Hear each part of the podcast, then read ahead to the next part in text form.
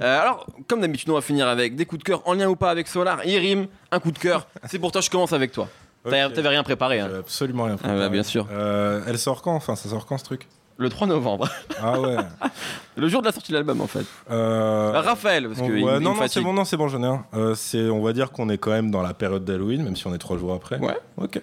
Donc, euh, un film qui s'appelle Better Watch Out. Donc, en gros, pour faire simple, c'est euh, un gamin avec une babysitter et euh, il y a des assaillants qui arrivent dans la maison et après, il y a plein de surprises. Et euh, voilà, disons que c'est comme Maman, j'ai raté l'avion, sauf que t'as un truc que j'aime beaucoup, à savoir des enfants qui tuent des adultes. C'est c'est presque maman, j'ai raté l'avion. C'est presque ça.